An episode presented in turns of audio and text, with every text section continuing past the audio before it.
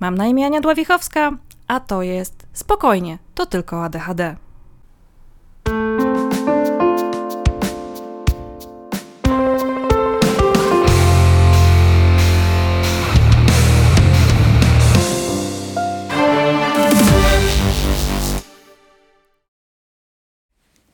I odcinek dziewiąty. Wracamy do serii e, coachingowej. To po co mi ten coaching, skoro mam leki? Posłuchajcie mojej dalszej rozmowy z Tomkiem e, Teichmanem, ADHD coachem. Witam Cię, Tomku, na naszym kolejnym wspólnym spotkaniu. Dzisiejszy odcinek poświęcimy po co mi coaching, skoro mam diagnozę? O, myślę, że to będzie niezły, niezły tytuł roboczy do naszej kolejnej rozmowy. No właśnie, bo zastanawialiśmy się, o czym Wam potem dalej poopowiadać. Tomek zwrócił uwagę na sytuację, którą przynajmniej ja dosyć często widzę na forach. No świetnie, mam leki, będzie super, jest super i leki to jest wszystko i wszystko załatwiają. Potem się okazuje zazwyczaj, że nie i farmakoterapia nie rozwiązuje wszystkich problemów, no ale w pierwszym przypływie euforii jednak jest taka myśl, no to teraz już wszystko będzie pięknie, nie potrzebuję już ani terapii, ani coachingu, a złotym standardem w Stanach Zjednoczonych jest farmakoterapia, terapia, psychoterapia i właśnie bardzo często coaching. No to po co mi przy tych lekach coaching? Tak, rzeczywiście. Witaj, Aniu. E, dziękuję za, za to, że znów się spotykamy i możemy porozmawiać e, o tym, co dalej, jeżeli już ktoś ma diagnozę i włączoną farmakoterapię. Faktycznie niejednokrotnie tak się dzieje, że zauważamy w momencie, kiedy leki zaczynają działać, poprawę funkcjonowania. No i bardzo dobrze, to tak powinno być. Jest lepsza motywacja, lepsze ogarnianie, raptem zrobi się to, co odkładało się przez długi czas. Tylko w pewnym momencie zaczyna brakować jakiegoś planu. Zaczyna brakować e, poukładania tego wszystkiego. E, są chęci, jest motywacja, tylko co dalej? I niejednokrotnie spotykam się z tym, i to jest taki etap, można powiedzieć, ponieważ w coachingu tak się mówi, że e, coaching zaczyna być skuteczny w momencie, kiedy osoba zgłaszająca się po pomoc ma świadomość tego, że chce coś w życiu zmienić, chce coś wprowadzić nowego, żeby poprawić aktualną sytuację. I niejednokrotnie tak jest, że mm, to ponieważ nie ma, nie ma standardu, tak jak powiedziałaś w Polsce, żeby było to rekomendowane e, przy włączeniu farmakoterapii, jeszcze przynajmniej, albo rzadko się to zdarza, że jest rekomendowany również coaching. No, psychoterapia tak, ale coaching jako taka e, metoda, która pozwoli wypracować pewnego rodzaju strategię działania, pewnego rodzaju plan po to, żebym mógł sobie poukładać, co mam zrobić, w jakiej kolejności, od czego zacząć i jak sobie poradzić, jeżeli się coś wysypie. A bardzo często tak jest, że mimo farmakoterapii może coś jednak zacząć pójść inaczej niż byśmy chcieli. No, na przykład może nam wybuchnąć za granicą wschodnią wojna i dla mnie to jest na przykład duży stresor. No tak, oczywiście, jak najbardziej. I w takich sytuacjach tak, coaching pozwoli wypracować strategię działania. I te strategie, które, do których można się odwołać, to jest pewnego rodzaju plan, taki świadomy plan określony w jakimś czasie w przyszłości, do którego można się odwołać. To tak jak algorytm, można powiedzieć, działania w sytuacjach kryzysowych. Jeżeli mogę tak trochę nawiązać, chociaż postaram się nie rozgadywać za bardzo. Kiedyś byłem trenerem Polskiej i Europejskiej Rady Resuscytacji, trenerem kursu podstawowych czynności ratunkowych. I ten kurs był fenomenalnie, wydaje mi się, że dla osób z ADHD, pod osoby z ADHD ułożony dosłownie, ponieważ ma bardzo jasny algorytm. I tego algorytmu działania, postępowania uczyliśmy naszych kursantów. Innymi słowy, w sytuacji kryzysowej, jeżeli ktoś zaczyna odczuwać stres, niepokój, coś się właśnie sypie, przypomnienie sobie tego algorytmu zapewni prawidłowe poradzenie sobie z tą sytuacją. I to może, w tym może pomóc właśnie coaching, czyli wypracowanie, jeszcze raz to podkreślę i pewnie powiem nie, nie raz, wypracowanie indywidualnych strategii działania. Te strategie mogą być, e, czy sposoby, metody, techniki mogą być bardzo kreatywne, bardzo oryginalne, bardzo różne, e, do tego stopnia, że niejednokrotnie moi klienci śmieją się wręcz, kiedy wymyślają coś tak niemalże abstrakcyjnego, to mówię wtedy dobrze, zastosuj, sprawdź, zadziała, super. To ma być Twoje, to ma działać dla Ciebie. Co z tego, że może się wydawać wszystkim, że jest jakieś inne i oni by tak nie zrobili. Ma być dla Ciebie skuteczne. I w tym coaching może pomóc, czyli jest to taki kolejny element po już zauważeniu tego działania, e, większej skuteczności, lepszego e, ogarniania się, motywowania. E, potrzeba tego planu. Teraz mi się skojarzyło, przepraszam, że wejdę Ci słowo, ale tak mi się przypomniało, że dosyć często pojawia się taka informacja, taka, tak, takie doświadczenie, że bardzo dużo osób z ADHD ma problemy z pamięcią krótkoterminową i mało tej pamięci operacyjnej. Ja się absolutnie pod tym podpisuję, ale jeżeli mam jakieś od, wie, od dawna, dawna, dawna po, mm, wytworzone właśnie algorytmy, czyli na przykład nie wiem, nie mam problemu z zapakowaniem się na wyjazd, bo od zawsze planowałam to z listą i są takie momenty, kiedy ja już nawet nie muszę wypisywać rzeczy na kartce, bo je mam w głowie. I mogę naprawdę w nocy o północy zapakować się i nie zapomnę kluczowych rzeczy. Czyli rozumiem, że idziemy w stronę czegoś takiego, żeby sobie wdrukować pewne algorytmy postępowania. Tak, tak, jak najbardziej mm, indywidualne dla, dla każdej osoby, ponieważ właśnie tak, zapakujesz się z listą, którą masz już zapamiętaną dobrze. Dla innych osób może to być jednak y, nie do przeskoczenia, stworzenie takiej listy, w ogóle generalnie coś zapisy, zapisywanie czegoś, y, potem odszukanie tego i jeszcze sprawdzenie. Stąd wypracowanie indywidualnej metody, nie powiem jakiej, ponieważ bardzo oryginalne pomysły potrafią się urodzić podczas y, sesji coachingowych. To jest rola coacha też, żeby w tym pomóc, żeby do tego zachęcać, motywować, zapraszać, żeby pogłębiać pytaniami. I, i to się udaje rzeczywiście zrobić. Jest w pewnym momencie dość często w sesji coś takiego, że jejku, czemu ja o tym nie pomyślałem wcześniej? Przecież to, to jest to, co jest moje, coś, co mi się podoba, coś, co może już zadziałało gdzieś wcześniej, bo zrobiłem podobnie. I tak, właśnie ja to zrobię. I co jest jeszcze ważne w coachingu, to, to zobowiązanie do tego, żeby to wdrożyć, ponieważ żadna strategia, żaden plan, mhm. metoda, umiejętność nie będzie miała swojej mocy, jeżeli nie będzie zastosowana w praktyce. I w coachingu to zobowiązanie powstaje, przy czym i niejednokrotnie też między sesjami, to oczywiście w kontrakcie na początku, na początku procesu ustalamy, coach zaprasza do wykonania pewnych aktywności. Ja jestem e, daleki do, od tego, żeby nazywać to zadaniami czy pracami jakimiś do zrobienia, mm. bo to ma taką konotację z czasami szkolnymi, niekoniecznie lubianymi. Dlatego zapraszam do różnych aktywności. Te aktywności są też bardzo mm, często oryginalne. I... Możesz podać jakieś przykłady, takie, takie żeby, żebyśmy mieli pojęcie, jakie mogą być to aktywności, z czymś się można spotkać, bo ja jestem w stanie wymyślić co najmniej 30 różnych dziwnych e, pewnie, ale co takiego mogłoby się właśnie pod tym hasłem aktywność znaleźć? Mhm, jasne.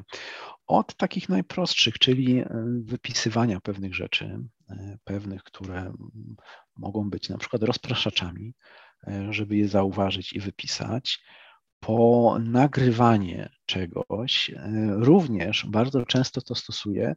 Polecam stosować takie klikacze, klientom. Ja też niejednokrotnie nawet je wręczam. To są takie fajne narzędzia, które możesz mieć w ręce i jednocześnie zajmujesz rękę mhm. tym, tylko oczywiście nie można klikać non-stop, tylko tym klikaczem liczy się jakieś sytuacje, zachowania, momenty, które dzieją się w ciągu dnia, po to, żeby sprawdzić, ile tego jest.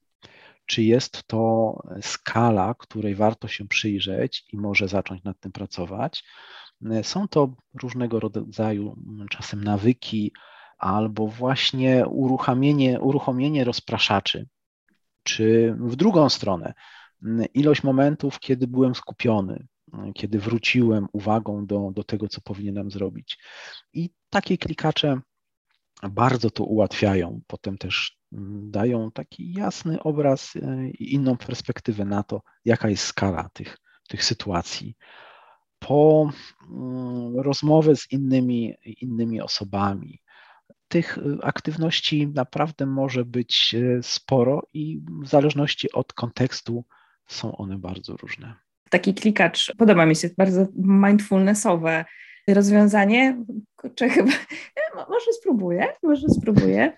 Jakoś, jakieś, jakoś trzaskające drzwi czy, czy, czy dzwonki telefonu niestety nie sprowadzają mnie na ziemię, ale to jest, to jest ciekawy pomysł, muszę przyznać, na, na osadzenie się tu i teraz. Mhm. Tak, to prawda. W coachingu to jest zwłaszcza w coachingu ADHD, bardzo kluczowe, żeby mm, zbudować świadomość pewnych sytuacji.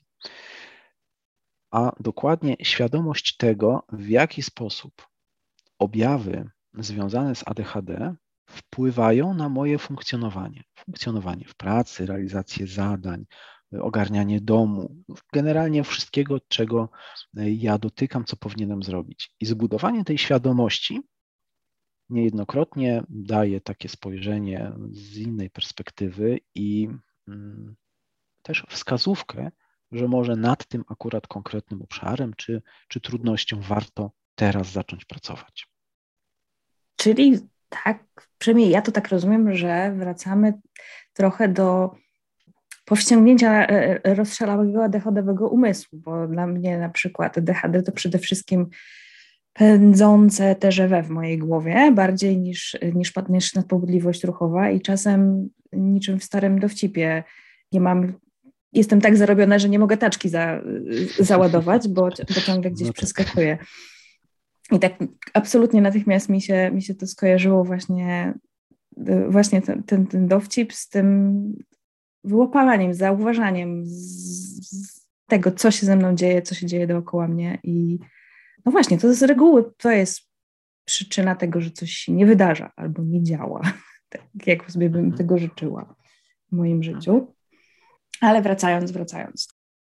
Czy, czy są jakieś takie, takie rzeczy, które częściej się przewijają na początek? Właśnie u tych osób, tak wracając do, do początku rozmowy, u tych osób, które, e, które właśnie są w tej fazie euforii po, po wdrożeniu farmakoterapii, które jednak zdecydowały się na to, żeby też wyćwiczyć swój mózg, bo trochę dla, dla mnie coaching, przynajmniej w moim wyobrażeniu, jest takim wyćwiczeniem swojego mózgu. Leki będą, nie będą, będą działały, mogą przestać, ale te ćwiczenia to jednak jest jakieś wyćwiczenie swojej głowy, wyćwiczenie mózgu i tego pseudomięśnia, którym potrafi być mózg.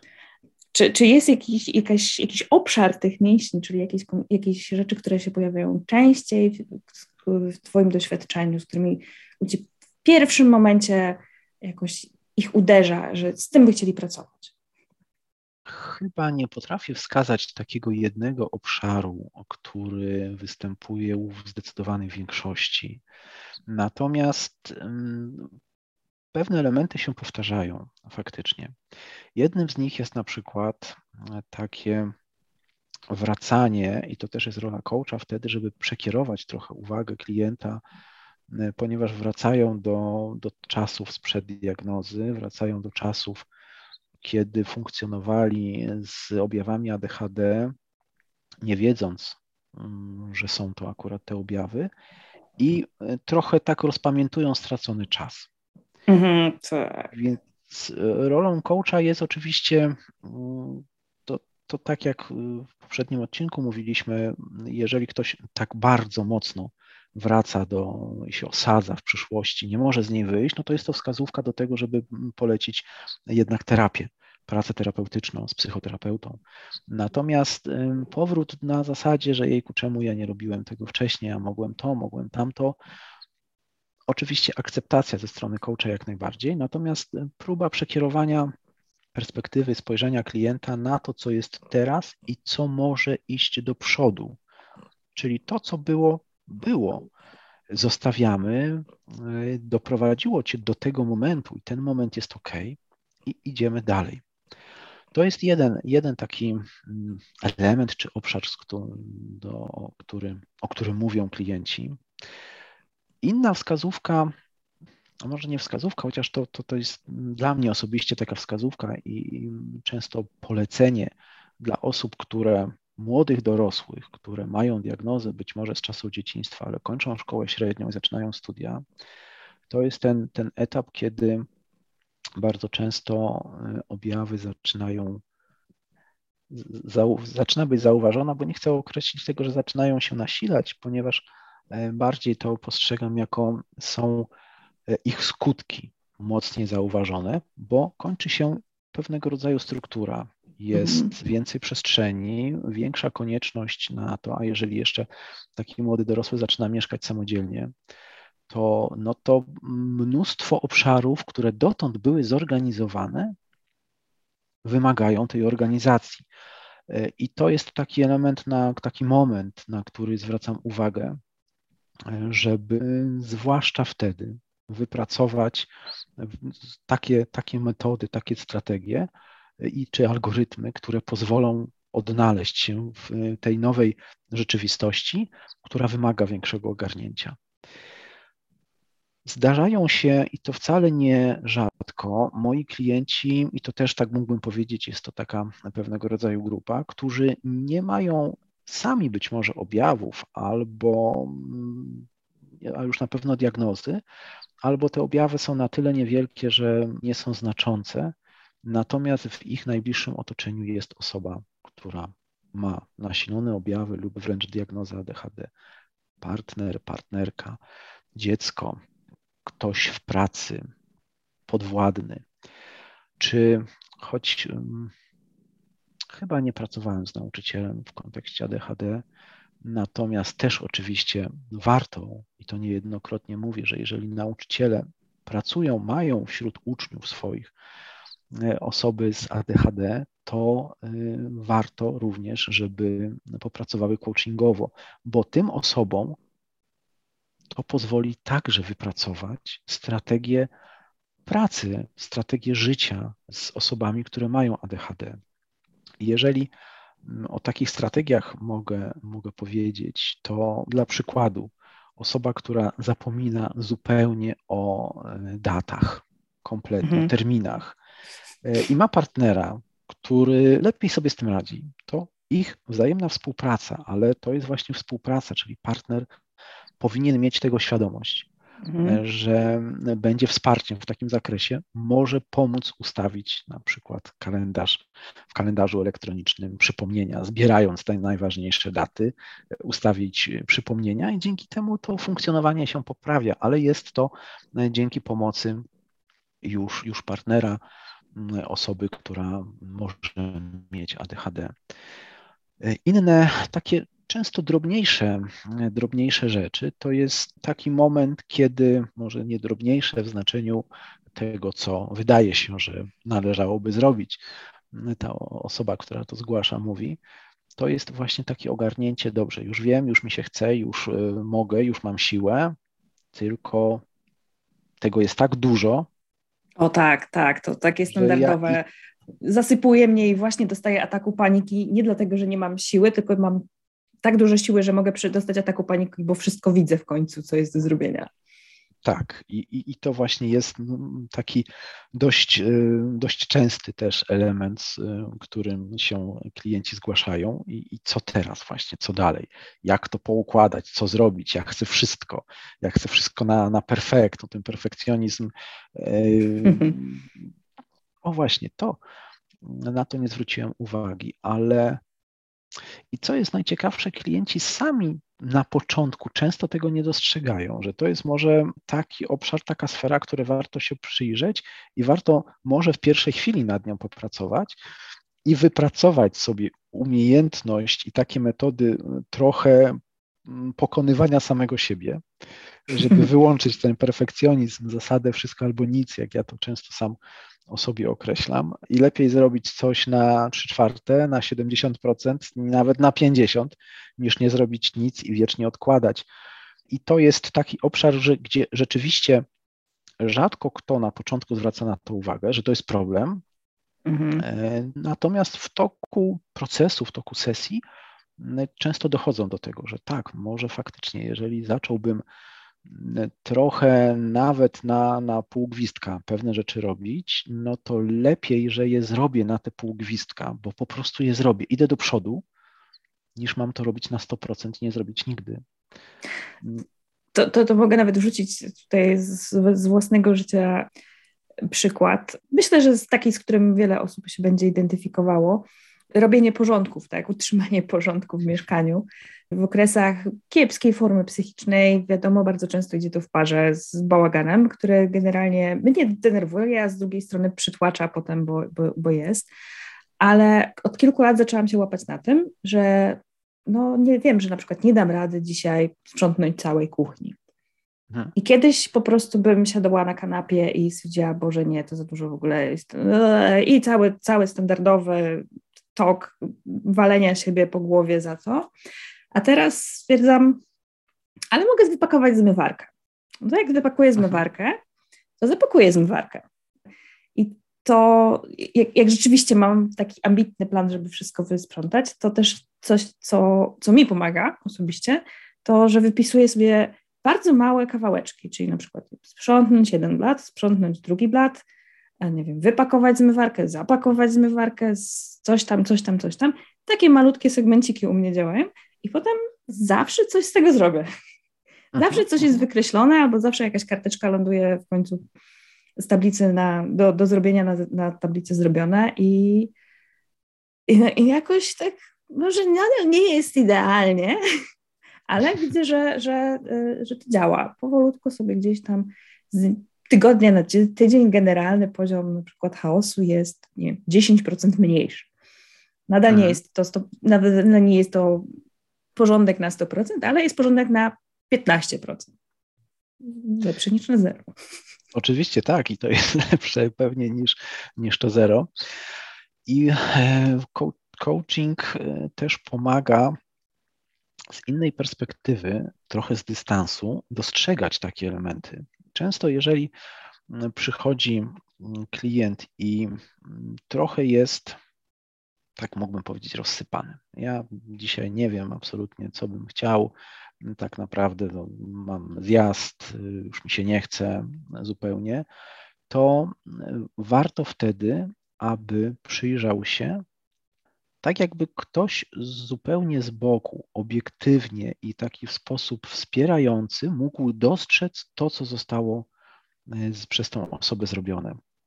W związku z czym warto odhaczać sobie takie pewne etapy, pewne elementy e, w swoim życiu, że na dzisiaj mam to, to osiągnąłem, to zrobiłem. E, jeżeli za pół roku stwierdzę, że w ogóle nie poszedłem do przodu, że w ogóle nic absolutnie mi się nie udało, to mogę wrócić do tej perspektywy, którą miałem sprzed pół roku i faktycznie porównać. I niejednokrotnie jest tutaj zaskoczenie, że jejku, faktycznie udało się, coś tam się z, udało upchnąć, coś dokonałem, tylko tego się nie dostrzega. Mhm. W coachingu bardzo często staramy się wskazać taką inną perspektywę, zdystansować klienta, bo to pozwala na dostrzeżenie różnych rzeczy i to jest wspierające. To znowu pozwolę sobie wrzucić coś, co praktykowałam intensywnie w zeszłym roku. Praktyka wdzięczności, zdania są podzielone. Na pewno dla mnie nie jest możliwe, żeby zrobić dziennik wdzięczności i codziennie coś wpisywać. To jest w ogóle absolutnie niemożliwe. Ale wypisanie pięciu rzeczy raz w tygodniu które mi się udały, no to już jest całkiem, całkiem osiągalne. I muszę, muszę powiedzieć, że na początku, przez pierwszy miesiąc mniej więcej, miałam problem, żeby sobie po tygodniu przypomnieć, co, co też mi się udało. Potem byłam w stanie wypisać 10 tak po prostu z palca i co ważniejsze, już, już w tej chwili co prawda nie piszę tego, ale zmieniła się jedna rzecz. Zaczynam bardzo intensywnie zauważać, że jednak udały mi się jakieś rzeczy. Czasem to jest to, że pościeliłam łóżko, podlałam kwiatki niekoniecznie w przerwach dwumiesięcznych, tylko tygodniowych, e, ale widzę to, widzę to i, i kurczę, zaczynam to naprawdę cenić. Wcześniej, nie wiem, ktoś potrafi powiedzieć, no ale nie wiem, zrobiłaś to, zrobiłaś to. To czasem były całkiem spore rzeczy, które, mhm. które mi się udawały, które zrobiłam, ale ja ich kompletnie nie dostrzegałam. Kompletnie jakoś nie widziałam ich wagi i że jednak je zrobiłam. Nie zrobiły się, tylko je zrobiłam. Teraz rzeczywiście po mhm. roku takiej praktyki dosyć regularnej, mimo że nie piszę, to nie mówię, że coś się wydarzyło. Mówię, że ja to zrobiłam i zaczynam rzeczywiście widzieć. Myślę, że no, myślę, że tutaj też jest fa fajnie sobie, fajnie się poklepać jednak po plecach cały czas mi to chodzi po głowie, jak mówię, że właśnie coaching jest taki wspierający, że jest akceptujący, a nie wiem jak w innych krajach, ale w Polsce mam wrażenie, że jesteśmy bardzo na anty z, z docenianiem swoich osiągnięć, nawet tych wielkich. Tak, to, to tak, zdecydowanie masz rację. Super, że tak masz, jak, jak powiedziałaś, bo to są właśnie te elementy, które mm, pomagają stwierdzić, że w sumie jest ok. Jestem wystarczająco dobra, wystarczająco dobry i to pozwala mi iść do przodu. Natomiast tak jak mm, powiedziałaś, że mamy taką tendencję w Polsce do dostrzegania tego raczej co negatywne. E, kiedyś to w zasadzie taki mój początek pracy z rozwojem osobistym. Uczęszczałem do takiej szkoły gdzie e, zajęcia zaczynaliśmy, każdy zjazd zaczynaliśmy od takiej rundy i każdy z nas miał powiedzieć, co u ciebie dobrego. No i wszystkim uruchamiało się, że ojejku, to jest, to się wydarzyło, tu nie zdążyłem, tutaj mi się nie udało i moment, nie, stop, prowadząca powiedziała, czy prowadzący, co dobrego. I było to zaskakujące, do tej pory e, mnie to zaskakuje, że bardzo szybko nam się uruchamia takie negatywne patrzenie, takie biczowanie się właśnie. A czy coś może być dobrego? Najprostsza rzecz. Czy zwłaszcza teraz, w tej sytuacji, jesteś bezpieczna, bezpieczny w domu? Czy wszystko masz, czego potrzebujesz do życia? Czy to nie jest dobre? Czy to nie warto zaznaczyć, że tak, ja to mam, mam to za, e, zaopiekowane, za, zagospodarowane i to jest w porządku. I potem można dopiero dostrzegać jeszcze te, te większe rzeczy, które bez niepotrzebnej skromności, bez poczucia winy trzeba wręcz wskazać, że tak, tak jak, tak jak mhm. mówisz, nie się zrobiło, tylko zrobiłam. To jest moje, to jest zrobione przeze mnie i mam prawo o tym sama sobie i innym powiedzieć. I to jest ok. Tak. Coaching to... i... Przepraszam, to rozgadam się, mów. No właśnie, e, chciałam też z moich doświadczeń e, ze szkoleń, bo zdarza mi się prowadzić szkolenia z makijażu, tak w ramach 15 zawodu w życiu. E, I szczególnie w wypadku pań, które nie wiem, wracają na przykład na rynek pracy, bo, bo, bo bardzo często właśnie robię takie bardziej społeczne szkolenia. Zaczynam od bardzo trudnego pytania. Co w sobie lubisz? Jedną hmm. rzecz. No tak. i oczywiście zaczynam od siebie, y, co, co w sobie lubię, bo cisza jest po prostu natychmiastowa. Nic w sobie nie lubię. Mhm. Jak nie ma. Potem się okazuje, że nie, jednak coś w sobie lubię, ale jest w tym, w tym wszystkim jest okropny okropnie dużo wstydu, okropnie dużo jakiegoś takiego, no przecież nie powinnam się lubić albo nie powinienem się lubić. A siedzą z reguły przede mną ludzie, którzy naprawdę mają dużo, dużo dobrego, dużo pięknego w sobie i zawsze, zawsze mnie to tak jakoś strasznie smuci, że nie potrafimy siebie w ogóle, nawet nie mówię, że jakoś bardzo zachwycać się na sobą, bo to nie chodzi, tylko zauważyć siebie, że tu jestem, jestem, nie wiem, mam ładne oczy, umiem zrobić to, umiem zrobić tamto. Kompletnie jakoś tak nie, nie, nie dostrzegamy swoich umiejętności mhm. czy cech. Tak, tak, to prawda. Coaching też może w tym pomóc. I wcale nierzadko w takim momencie, gdzie ktoś tak zaczyna sam analizować siebie, przyglądać się sobie, pojawiają się właśnie emocje i łzy, bo taka też y, zaczyna wypływać świadomość, że faktycznie tak, mam mnóstwo cech, które mogę w sobie lubić, jednak nie daję sobie z jakiegoś powodu do tego prawa. I tu znów, jeżeli miałbym rozróżnić terapię od coachingu, to powód, dla którego ktoś sobie może nie dawać prawa do tego, szukanie tego powodu, to jest pole dla terapii. Natomiast mhm. co zrobić, żeby jednak tej, w tej sytuacji funkcjonować, żeby znaleźć może sposób na to, żeby zaakceptować się to prawo dla siebie, czyli wyjście takie mocno do przodu, to jest coaching. Jeszcze to, co chciałem o coachingu powiedzieć, to coaching jest bardzo elastyczną formą, zwłaszcza w coachingu ADHD. I znów tutaj się odwołam do tego, że ta wiedza o ADHD jest potrzebna, ponieważ coachowie są uczeni podobnie jak terapeuci do pewnej struktury pracy z klientami. Oczywiście kontraktujemy się na pewne rzeczy, na cykliczność sesji, na czas sesji, tylko ja wychodzę z takiego założenia w coachingu. Ja chcę być użyteczny dla mojego klienta. Ja chcę, żeby klient, i to daje mi niesamowitą i największą satysfakcję tak naprawdę, kiedy ktoś zaczyna pokonywać samego siebie, kiedy zaczyna wzrastać i staje się skuteczny w swoim działaniu. I teraz, jeżeli ja miałbym bardzo sztywno przestrzegać tego, a w coachingu ADHD to się zdarza, że ktoś zapomni o sesji. No to dosyć jakby nie zaskakuje mnie to. Tak, oczywiście no, nie jest to nagminne, natomiast zdarza się. Zdarza się, że bardzo wątki przy, po, po, po wątkach ktoś skacze w trakcie sesji. I jeżeli albo mocno się rozgaduje, i jeżeli ja nie miałbym wiedzy, że to może być spowodowane objawami związanymi z ADHD, to, no to odwoływałbym się cały czas do kontraktu, w pewnym momencie być może doszłoby do zerwania e, wręcz całego procesu, czyli nie byłbym skuteczny, nie byłbym użyteczny dla klienta, nie dałbym mu szansy być może przepracowania tego. A staram się jednak tę szansę dawać. Nawet jeżeli nie będzie to znów na tak wielkim poziomie, jak mogłoby być, ale każdy mały krok do przodu jest, e, uważam, istotny. Stąd coaching daje tę elastyczność.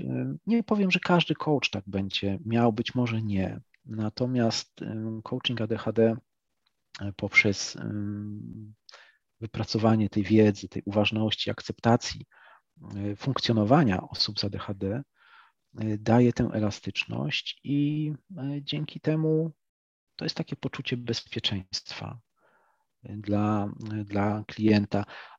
To oczywiście umawiamy się na różne, na różne rzeczy. Jeżeli się zdarzają takie rzeczy, to o, o tym rozmawiamy, co było powodem, jak temu zapobiec kolejnym razem. No, a e, trudną sytuacją, tak mógłbym powiedzieć, jest w coachingu absolutnie nie, niemile widziane, e, żeby przerywać podczas sesji.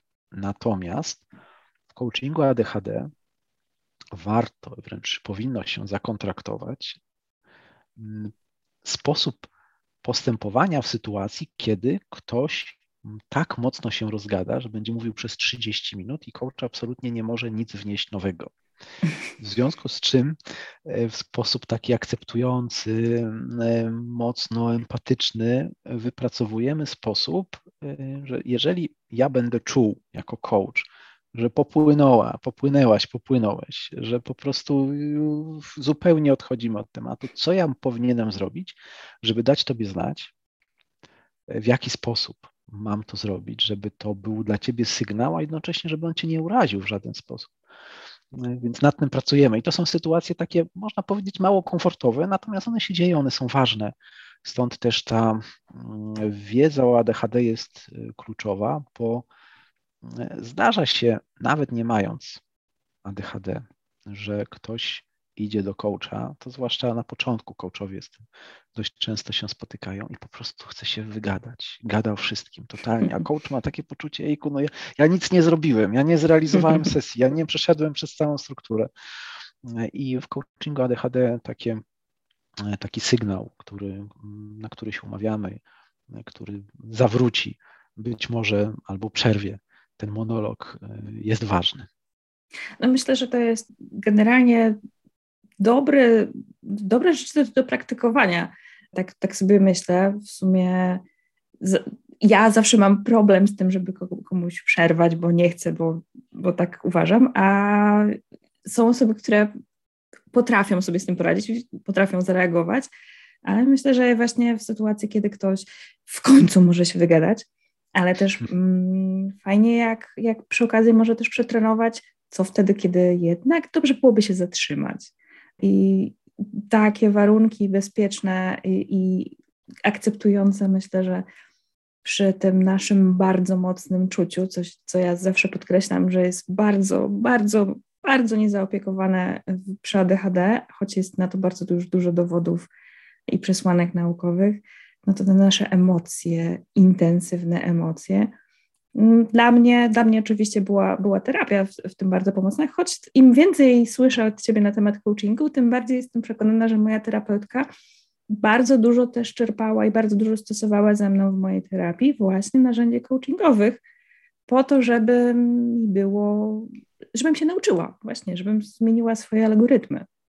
Tak, tak, tak sobie zdaję sprawę coraz mocniej z tego. Także trening z emocjami jak najbardziej mniej lub bardziej świadomie też, też się może odbywać tutaj. Tak, tak, oczywiście. Jest y, w coachingu sporo technik, sporo narzędzi, które czerpią bardzo mocno z psychoterapii, z różnych nurtów, które są wykorzystywane. I to są narzędzia, które zdecydowanie działają. Może to być y, przyczynek do naszej kolejnej rozmowy o tych narzędziach. Czytasz mi w myślach. Po raz kolejny w trakcie naszej rozmowy mam powiedzieć, o to byłby świetny pomysł na kolejny odcinek, albo chcecie o coś zapytać, po czym dokładnie zaczynasz o tym mówić. E, także, także tak, totalnie. Ja bym bardzo chciała e, posłuchać jeszcze trochę o, o narzędziach i myślę, że to będzie świetny pomysł na, e, na kolejny odcinek. Natomiast myślę, że, że Powiedzieliśmy trochę na pytanie, po co mam iść na, po co mam korzystać z coachingu, skoro moje leki działają. E, tak, także myślę, że tak. Myślę, myślę, że jest to całkiem fajny pakiet informacji, że farmakoterapia to jednak nie jest wszystko. Myślę też, że to jest bardzo ważna informacja dla tych osób, dla których skutki uboczne, czy w ogóle farmakoterapia może u nich nie działać. Jest to z tego, co pamiętam, około 10% osób z, z diagnozą ADHD co jeszcze przy ograniczonym dostępie w Polsce do, do leków też myślę warto jest podkreślenia, że poza lekami naprawdę mamy jeszcze dwa ogromne narzędzia, czyli psychoterapię i właśnie coaching, bo, bo mózg można trenować, można nad nim pracować. Zdecydowanie tak. Okej, okay, to myślę, że na tym zakończymy dzisiejsze, dzisiejsze spotkanie. Bardzo pięknie mhm. Ci dziękuję. E, ja Więcej informacji na temat Tomka znajdziecie w opisie odcinka. Dziękuję bardzo.